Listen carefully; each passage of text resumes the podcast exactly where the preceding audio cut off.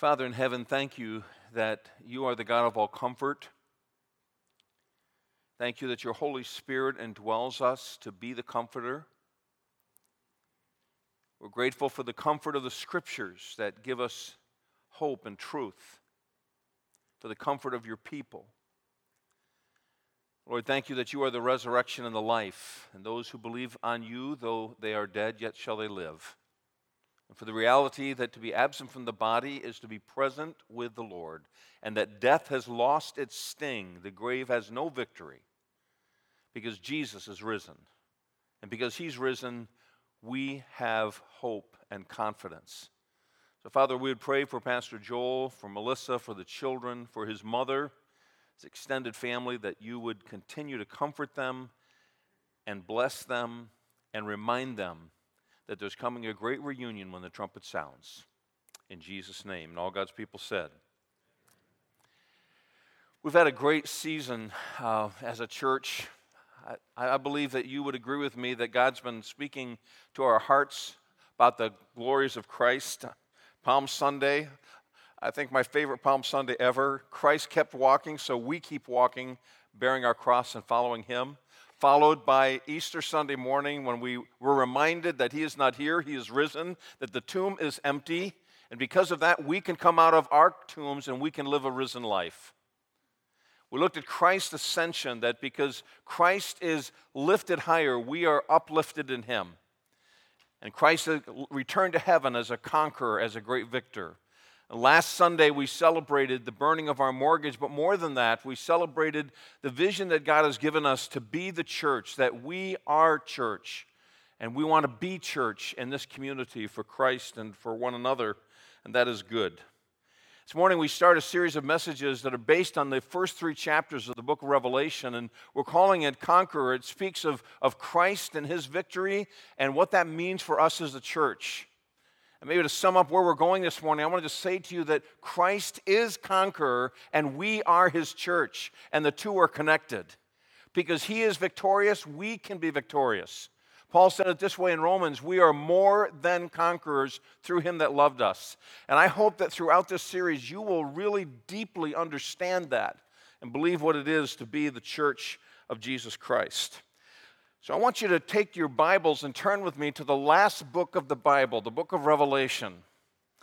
And um, this is a tremendous chapter. I'm going to ask that we stand together as I read this chapter and we begin to focus. Let's stand together in honor of the Word of God.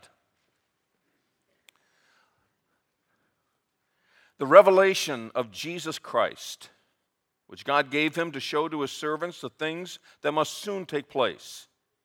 He made it known by sending his angel to his servant John, who bore witness to the word of God and the testimony of Jesus Christ, even to all that he saw. Blessed is the one who reads aloud the words of this prophecy, and blessed are those who hear and who keep what is written in it, for the time is near. John, to the seven churches that are in Asia, grace to you and peace from him who is and who was and who is to come, and from the seven spirits who are before the throne, and from Jesus Christ, the faithful witness, the firstborn of the dead, and the ruler of the kings of earth. To him who loves us and has freed us from our sins by his blood, and made us a kingdom, priests to his God and Father. To him be glory and dominion forever and ever. Amen. Behold, he is coming with the clouds, and every eye will see him, even those who pierced him, and all the tribes of the earth will wail on account of him. Even so, amen. I am the Alpha and the Omega, says the Lord God, who is, and who was, and is to come, the Almighty.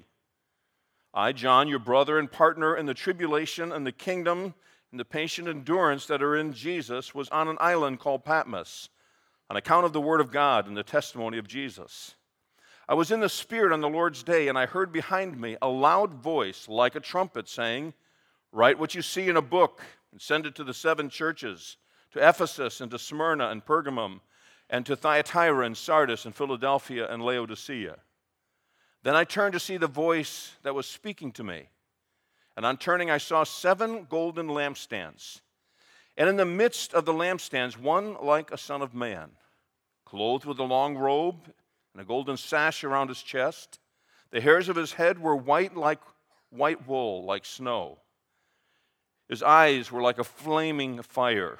His feet were like burnished bronze refined in a furnace. And his voice was like the roar of many waters. And in his right hand he held seven stars from his mouth.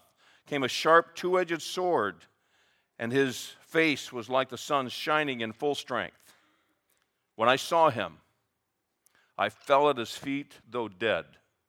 But he laid his hand, his right hand on me, saying, Fear not, I am the first and the last, I am the living one. I died, and behold, I am alive forevermore, and I have the keys of death and Hades. Write therefore the things that you have seen, those things which are, and those that are to take place after this. And for the mystery of the seven stars that you saw in my right hand, and the seven golden lampstands. The seven stars are the angels of the seven churches, and the seven lampstands are the seven churches. May God add his blessing to the reading of his word. You may be seated. This morning, we want to look at this majestic passage of Scripture by looking at the context in which John received this, looking at the conqueror, and then looking at the churches. And by doing that, I really believe God can meet with every one of us in a personal way. You think about the context, first of all, think about it in terms of history.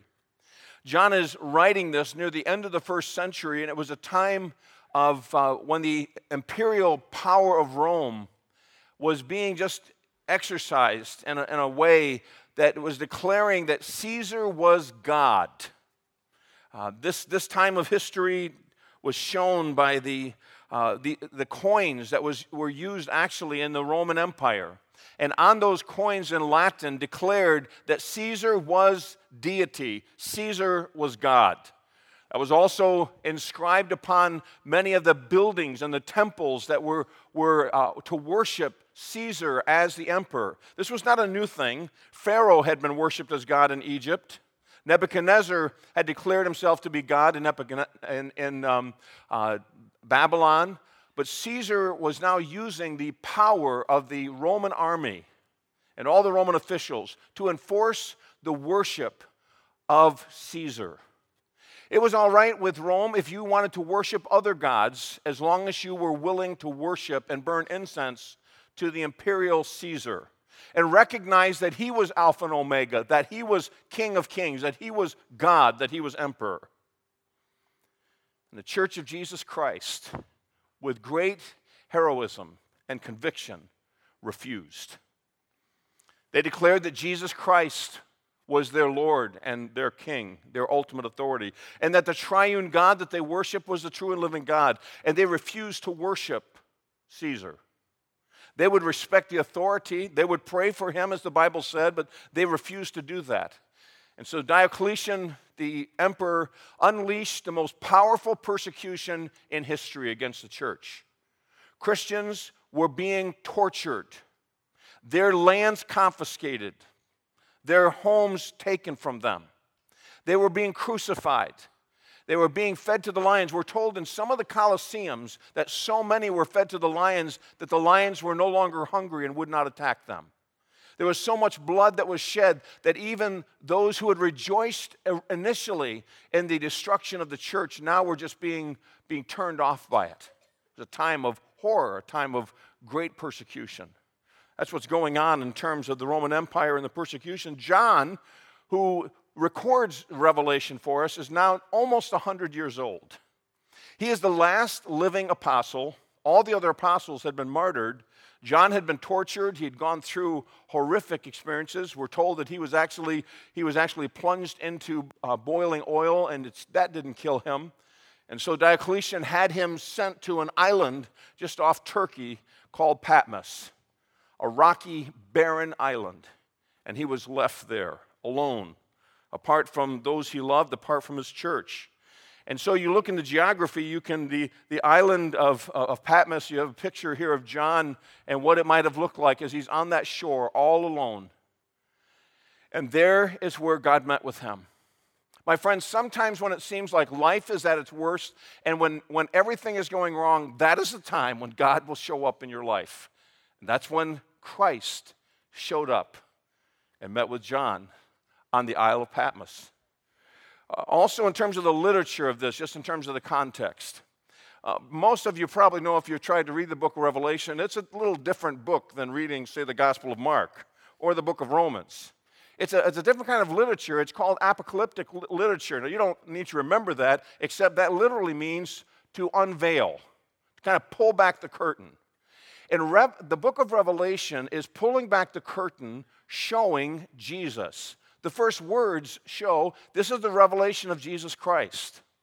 And while there's great importance here about prophetic events that are yet to happen, I want you to know that ultimately the book of Revelation is about revealing Jesus to us, revealing who he is. Nothing could be greater comfort to John, and nothing can be greater comfort to you.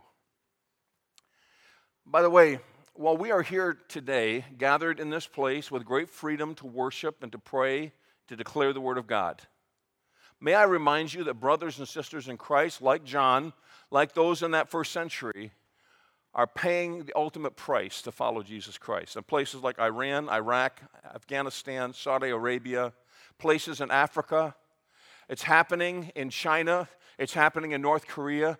And so around the world, the, the, the persecution that is happening in Sudan, this is, a, this is reality today for many of the believers that that are part of the church of Jesus Christ, our brothers and sisters in Christ. And as we remember them and as we pray for them, this book of Revelation has been a great encouragement and comfort to the persecuted church around the world. Why? Because it pictures Jesus Christ. It pulls back the veil and shows who he is. By the way, in chapter 1, verse 19, we're told the kind of the outline of the book write the things which you have seen that's chapter 1 the things that are that's chapters 2 to 3 and the things that will take place after that that's chapters uh, 4 and, and following. Matter of fact you could just really say that, the chapters 1 to 3 you have the church chapters 4 to 5 and, and christ the, the lord in the midst of the church. In chapters um, 4 to 5 you have the christ as the lamb in the midst of the throne in chapter 6 to 19, you have Christ in his wrath on earth while his worship is going on in heaven. In chapter 19, Christ comes back and he is the king on the earth. In chapters 21 and 22, he is the creator of the new heaven and the new earth. It's all about the glory of Christ. And when you look at this chapter in that way, I think we'll begin to see that, that Jesus Christ shows up and speaks to John and shows John, he speaks audibly and he shows him visually his glory. And, and declaring in this way that there is one greater than Caesar. By the way, may I just mention that the power of imperial Rome has been long gone, and Jesus Christ is still conqueror 2,000 years later. He's conquering people, he's transforming lives, and that every kingdom that rises its fist against him, whether it be Nazi Germany, whether it be the French Revolution, whether it be uh, so the Soviet Empire, every one that rises their fist against Christ will ultimately be crushed and fail because Christ is king. He is conqueror. And I celebrate that today with you. So let's look at the second thing. Let's look at the conqueror himself. And there's two things that we see we see his names, and then we see a vision describing his glory. So there's a, there's a voice that declares his authority, and there's a vision that describes his glory. I want you to look with me beginning at just at verse 4. And, and I, I want to encourage you as you listen to this, choose one or two of these names or titles of Christ that bring encouragement to your faith that cause you to love Him more, that give you hope in Him. I want you to select because this is, this is so rich and so full. You will do a better job listening if you say, That's the one for me. That's the one I want to focus on in this week to come in terms of His names and titles. So look at it. John, after giving the introduction to his book, telling about the, that he's bearing witness to Christ, he gives the blessing to the one that reads. He's, he talks about grace and peace, and then he begins to announce who Jesus Christ is. Matter of fact, I want you to notice uh, you have in, in verse, um, verse 4, Grace to peace and peace from him who is, that's the God of the, of the, of the present, the God of the contemporary, who was, that's the God of history, and the God who is to come. By the way, our God is all three, and he lives in all three all the time. Amazing. He's the God who is, he's always relevant and contemporary. He's the God who was. He is the God who controls history. He's the God who is to come. He's the God of prophecy. Then we're told the seven spirits. Uh, the, the, seven is the number of perfection, of completion. And you, the number seven is used repeatedly through the book of Revelation. And this is talking about the Holy Spirit and the perfection of his ministry. And then Jesus Christ is mentioned. Interesting that as we open this, this uh, vision of Christ and his glory, we see first the triune God. John is later caught up to heaven in chapter 4, and he sees God the Father, God the Son, and God the Holy Spirit. And so he, he mentions that. But then he focuses on the person of Jesus Christ. Look at how he describes that. He said, Jesus Christ, who is the faithful witness, because he is the living word of God and always reveals the truth about God. He is the firstborn from the dead because his resurrection gives the promise of our resurrection. He is the ruler of the kings of the earth. He is, that's just right in the face of Caesar. He is king over kings. When, when that title is used of Jesus, King of Kings, it literally means emperor. It means he is the one who has ultimate authority over all the kings. Caesar claimed to be the emperor, and Jesus shows up on Patmos and says, John, let's set the record straight. I'm the one that rules over all the kingdoms of men. I am the one who is King of kings. He's the ruler of the kings of the earth. The one I love, I like this, the one who loves us. Aren't you glad for that today? My friend, it may be a while since somebody told you that they loved you. I want to tell you today, by the authority of Scripture, Jesus Christ loves you. And he demonstrated that by freeing us from our sins by his own blood. Uh, that was sung about this morning in our worship time. How did Christ demonstrate that he loved us? By dying on the cross as your substitute and paying the price for your sin. He loves you. He demonstrated through a cross. The greatest symbol of love is not a heart with a Cupid's arrow through it. The greatest symbol of love is the cross of Calvary. He loved us and He washed us from our sins in His own blood. And by doing that, He made us a kingdom because we're going to rule with Him, and priests because we enter into His ministry of intercession and we worship Him. To Him, He said, be glory, dominion forever and ever. Amen. And John then looks forward and saying, He's coming in the clouds. That's all the way in Revelation 19. He's coming back again. When Jesus ascended to heaven, when we saw in Acts chapter 1, we're told he will come in, in like manner as he went to heaven. Every eye is going to see him. Those who pierced him, speaking about the Jews who rejected him at that time, they're going to see him and they're going to mourn and repent of that. And then every tribe, every tribe, all tribes of the earth will wail on account of him at his coming. Jesus Christ is coming back again. Please don't think that human history is like this, going in cyclic, meaningless ways. No, human history is going like this towards a particular end when Jesus Christ comes back and he's going to set up his kingdom. And all of the Bible and all of human history is moving towards that end when Christ comes back. He then says, I am the Alpha and Omega. That's like saying, I am the A to Z. That's the first and last Greek letter. In other words, it's another way of saying he's the one who starts everything and he's the one who consummates everything. In Genesis, we have the beginning, and Revelation, we have the ending. It's the book ending of the Bible. I am Alpha and Omega, the beginning and the end. And then again, he says, the God who is, the God of the present, the God who was, the God of history, and the one who comes. And then he ends with this He is the Almighty. He has the power to do His will and accomplish His purposes. Now, if you're a persecuted Christian in the first century and you receive this message from the Apostle John, I want to tell you, you're encouraged.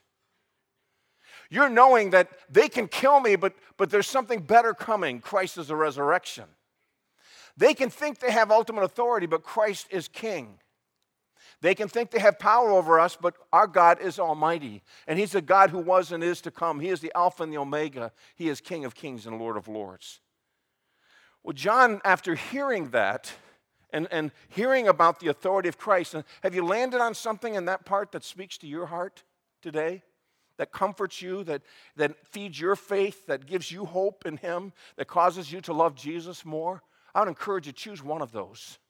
Choose one of those and say, you know, for this week, I'm going to worship and meditate and fuel my faith with that reality of who Jesus Christ is right here. John then moves and, and he sees a vision. It's at the names declaring his authority, but now he has this vision describing his glory. John tells us that he's our brother and partner in tribulation and the trials that he's going through, the persecution, but also the kingdom and the patient endurance that he finds the ability to endure trials in Jesus Christ. Some of you are going through trials right now. I want to remind you that the patient endurance for trials comes through Jesus Christ, it doesn't come through you. He said, I was on this island called Patmos on the account of the testimony of the, the Word of God because he was an apostle and the testimony of Jesus, the gospel of Jesus Christ. He said, I was in the Spirit on the Lord's day. He's expressing the fact that he had, had received this prophetic vision from God. And, and I heard a voice behind me. It was like a, it was like a war trumpet. And, and telling him to write in a book. That's what we have here in Revelation. Send it to the seven churches. And he talks about where they're located. He turned in verse um, 12 to see this one who was the voice. And as he turned, before he saw Christ, he saw the seven lampstands. And we're going to come back to that. That's the seven churches. But in the midst of those lampstands, there was one like the Son of Man. That is a messianic term to describe Jesus used by Daniel and Ezekiel, the prophets. It speaks of Jesus being the incarnate Son of God who is perfect in his humanity and came to fulfill what the Messiah came to do. And look at how he is described here. Look at the description. There's a garment down to his feet, like the high priest and, and royalty. He's girded with a golden um, band, which speak of his great strength and authority. Daniel saw him in that way in Daniel 7 and Daniel 10. His head and his hairs were, were white like wool. Today, when, when people get older, we tend to dye our hair, but, but in, in the ancient world, when people had white hair, it showed respect. It showed that they had lived a long time and had great wisdom. So, him having white hair speaks of him being the ancient of days, speaks of him having this great wisdom that he brings. His eyes were like a flaming fire. You know, there's some people that look at you, but Christ looks into you. He looks into you. God told Samuel, God doesn't see as man sees. Man looks on the outward appearance, but God looks on the heart. His eyes like a flaming fire, his omniscience looking right into us. The other day, I had to have an x ray done on my foot, and they had me stand in every position possible with your foot to get these x rays. Why? They wanted to look into the foot to see what was going on. Frankly, it wasn't a problem. Um, but Jesus Christ has x ray vision that looks into you. By the way, he sees everything in you right now. You cannot hide from his gaze. When you're alone and no one else sees you, he does. When you think you're getting away with sin, you're not. When you think no one understands your heart and thoughts, he does. Because his eyes are like a flame of fire. Uh, his, his feet, like brass refined in a furnace, the strength and stability of his righteousness. By the way, it is under his foot that he's going to crush the serpent, and everyone is going to be brought under his feet. His voice, like the sound of many waters. Niagara Falls. Uh, recently, I took a trip to Word of Life Bible Institute in New York, and uh, riding with me a couple of different people uh, that were going to take the class. And um, one of them had never been to Niagara Falls, and I said, Well, we can't let that happen. We are driving right through Buffalo. So I said, I'm going to drop you off on the Canadian side. I'm going to do a loop. I want you to see the falls. How many of you have never been to Niagara Falls? Wow. I want to tell you, it is one of the most majestic sights that you can see in North America. And, and when you stand there, either on the Canadian side or you go to Goat Island on the American side, and you stand there, the roar of the water is just incredible. That's what John is picturing here. His voice was so powerful, like Niagara. That's what he's describing here. And, then he says, in his right hand there were seven stars. Uh, actually, several different times here it mentions Christ's right hand, the place of honor and protection. And those seven stars are described to us later. In his mouth is a sharp sword. That's the word of God. Hebrews 4:12 says that the word of God is, is quick or living and powerful like a sharp two-edged sword.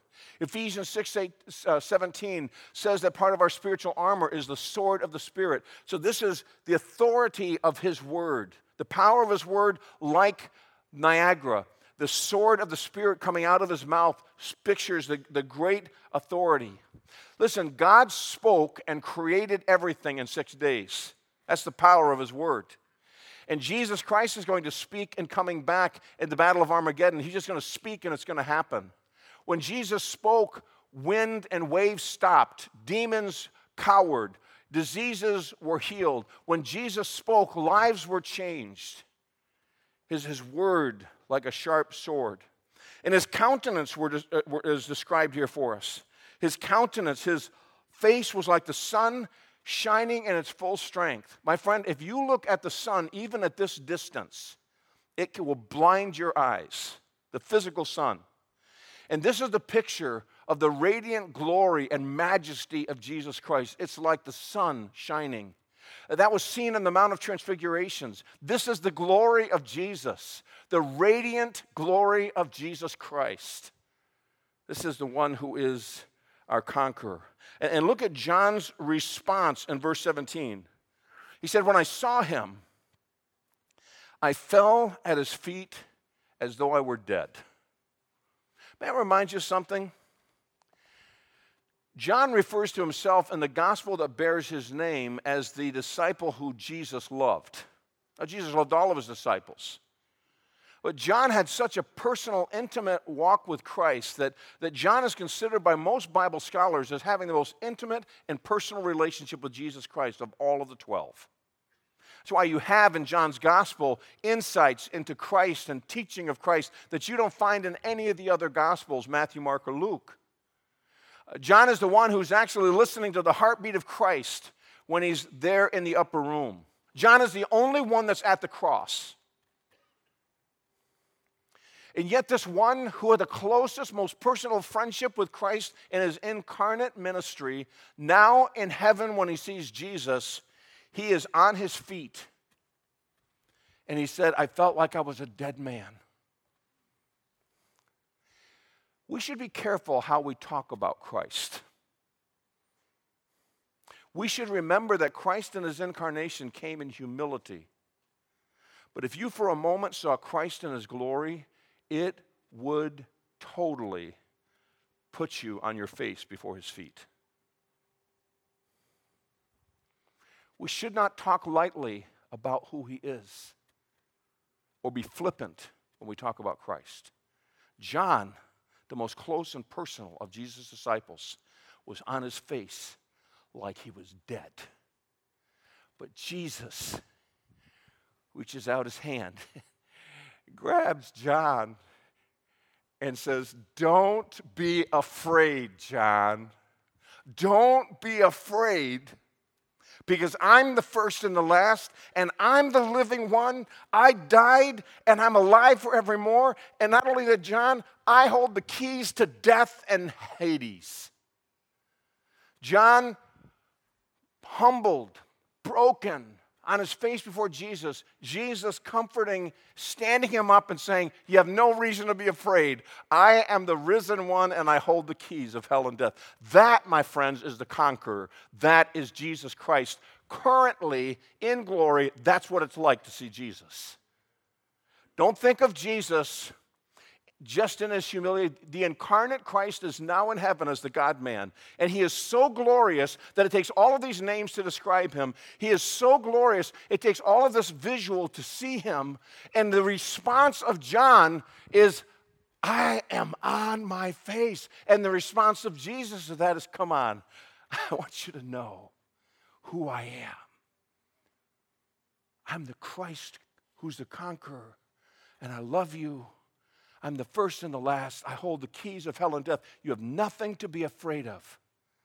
Isn't it awesome that Christ causes us to fear him in worship, and then he's the very one that quiets our fears by his grace and mercy? Isn't that good? What we've seen the context and we've seen the conqueror, but I want you to see the church here. Look at this emphasis. In verse 4, John is writing to the seven churches in Asia, which is what we now call Turkey. He, um, he tells us in verse 10 write what you see and send it to the seven churches. The seven churches. And, and if you look at the map here, you can see where these seven churches are. Okay? These seven churches in the area that we call Turkey today. They were churches that were in the first century. These are literal historical churches. He, he, he gives their place Ephesus, Smyrna, Pergamum, Thyatira, Sardis, Philadelphia, and Laodicea. You can see where the Isle of Patmos is out to the left of there. You can see where those churches are located. In many of those places, you can actually visit and see some of the cities where these, where these churches were. And, and John is going to receive a message from Christ, a letter to every one of those seven churches. Look in verse 17. When John turns to hear the voice of Christ, he first sees seven golden lampstands. And that becomes significant. Those seven golden lampstands are in verse 20, we're told, are the seven churches. And the seven stars that are held in the hand of Christ represents the seven messengers to the churches. Could be angels that were given delegated responsibility for every church, could also be the, the, the, lead pastors or elders of those churches, held in the hands of Christ in his control and in the grip of his protection. What's the significance of this? What we've just heard about who Christ is, what we've just seen in terms of his glory, his authority and glory, I want you to notice some things about the church here because it ties into what's going to happen in the weeks to come. We see that not only the location of the churches, but the churches are light. They are lampstands. Jesus said, I am the light of the world. Then he says, You are the light of the world. By the way, this local church is a lampstand of Jesus Christ sent to light this part of West Michigan. We are to radiate the glory of the person of Jesus Christ and his gospel to everyone around us. We are a light. We are the light of Christ in this area. By the way, you are the light of Christ in your neighborhood, to, to friends, to where you work, to where you go to school. You are the light of Christ. We see also the lordship of Christ. The lordship of Christ. Christ is seen, pictured in the midst of the lampstands. What is the significance of that? There is a very real sense in which Jesus is present in heaven as the God man in his ascension. We know that. But Christ is also seen here in the midst of the churches. This is his present location, according to John. Write the things that are right now. Where's Jesus? He's in the midst of the lampstands. Jesus is in the midst of the church. He's moving in the midst of these churches. He is positioned as Lord, as great high priest in the midst of the churches. The conqueror is in his churches. And he's moving there. He's going to speak to each of these seven churches with letters. He's going to, these letters are structured in a very particular way. He's going to speak with authority to the churches. He's going to judge and evaluate the churches. My friend, I just want to remind you that you and I don't have ultimate authority over the church. Even the pastors and elders do not have ultimate authority over the church. Jesus Christ speaks with ultimate authority. The conqueror, this is his church. He is conqueror. We are his church. And the church is only healthy when everybody is submitting to his authority.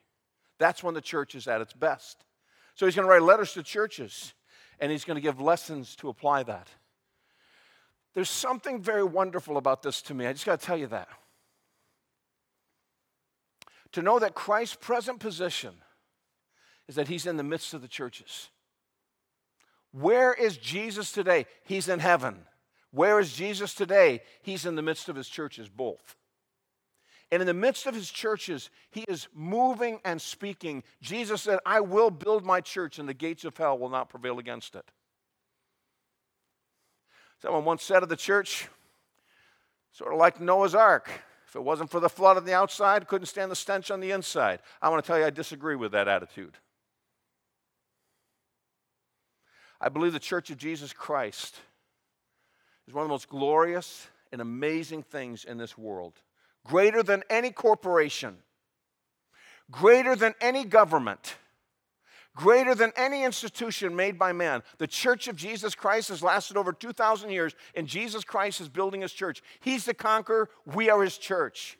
And what the church believes about him makes a difference in terms of how we see the church and how we function in the church. We need to see him as he is, as conqueror, than see the church as he plans for it to be. And when that happens, it's amazing. Christ is conqueror, we are his church. The church responds to Christ based on who we believe Christ to be. So here's four things as we wrap this up today. In light of Revelation 1, four things that I want to challenge you with. Worship Christ's glory. Worship Christ's glory. Be like John. Be ready to fall on your face before him and say, He is all of that and more he is seen as all of that and more. I hear who he is, I see who he is, and I fall on my feet before at uh, my face before him and worship. Worship Christ's glory. Don't treat Christ flippantly in your life. He is King of Kings and Lord of Lords. He deserves your heart's worship. Secondly, obey Christ's authority. Frankly, this would revolutionize a lot of lives. You know the most damaging thing you can do to your life? And this isn't just for teenagers, this is for adults like us, no matter what age. The most damaging thing you can do to your life is for self to be your own authority. You will self destruct. Matter of fact, what makes rivers crooked are what make people crooked. The path of least resistance doing what you feel like doing. Obey Christ's authority. Let Christ conquer your will. Submit to his authority. He is the one who is king. And if, you, if nothing else is clear in the book of Revelation, then there's a lot clear in the book of Revelation. That is clear. Christ is your ultimate authority. The greatest decision you can make in your life I can tell you when I was 18 years old, I had to make a determination in my life about who was going to be ultimate in my authority. I wish I could say that I've never turned back from that and never disobeyed him. I can't honestly say that, but I can say this. The determination of the direction of my life is I want to submit to the Lordship of Jesus Christ. And that has changed everything. And it does every day. Some of you today, the greatest commitment you can make is say, I will submit to Christ's authority. I will obey him no matter what it costs me. That is the way of blessing. Here's the third thing take courage in Christ's victory. Some of you are going through great difficulty right now, great trials. You're going through hard times. I want you to take courage today. Jesus Christ has already triumphed over your worst enemies, sin, hell, and death, and he will ultimately triumph. Take courage, my friend in temptation and in trials and suffering, in grief and in hardship, because Christ has already been victorious. And finally, hope in Christ's kingdom. You know, you can read the news, you can watch the news, you can hear the news, and a lot of it is bad news. But I want to give you some good news. Whatever you see is happening in the world today isn't the last story. I've read the end of this wonderful book, and Jesus Christ wins. Jesus Christ returns and sets up his kingdom. So the world can do its worst, Satan can do his worst, but the good news is this the best is yet to come for the Christian. And we have a hope that is focused on a person and throughout the book of Revelation, we see that unfolding when Jesus Christ comes back and he sets up his kingdom and for a thousand years reigns on this earth and then creates a new heaven and a new earth. My friend, believers should be filled with hope because we have a risen Christ who's all that we've seen today and he has a plan for this world and he has a plan for your life and he has a plan for his church. Hope in him. hope in Him. Father in heaven, thank you for the glory of Christ and His names and titles, and the vision that we've seen of Him. May we, as His church, recognizing that He dwells in the midst of His people, in the midst of the churches, that our conqueror is victorious, and that we are His church. May we worship Christ's glory. May we obey Christ's authority. May we take courage in Christ's victory. And may we find hope in Christ's kingdom today. In Jesus' matchless and glorious name, amen.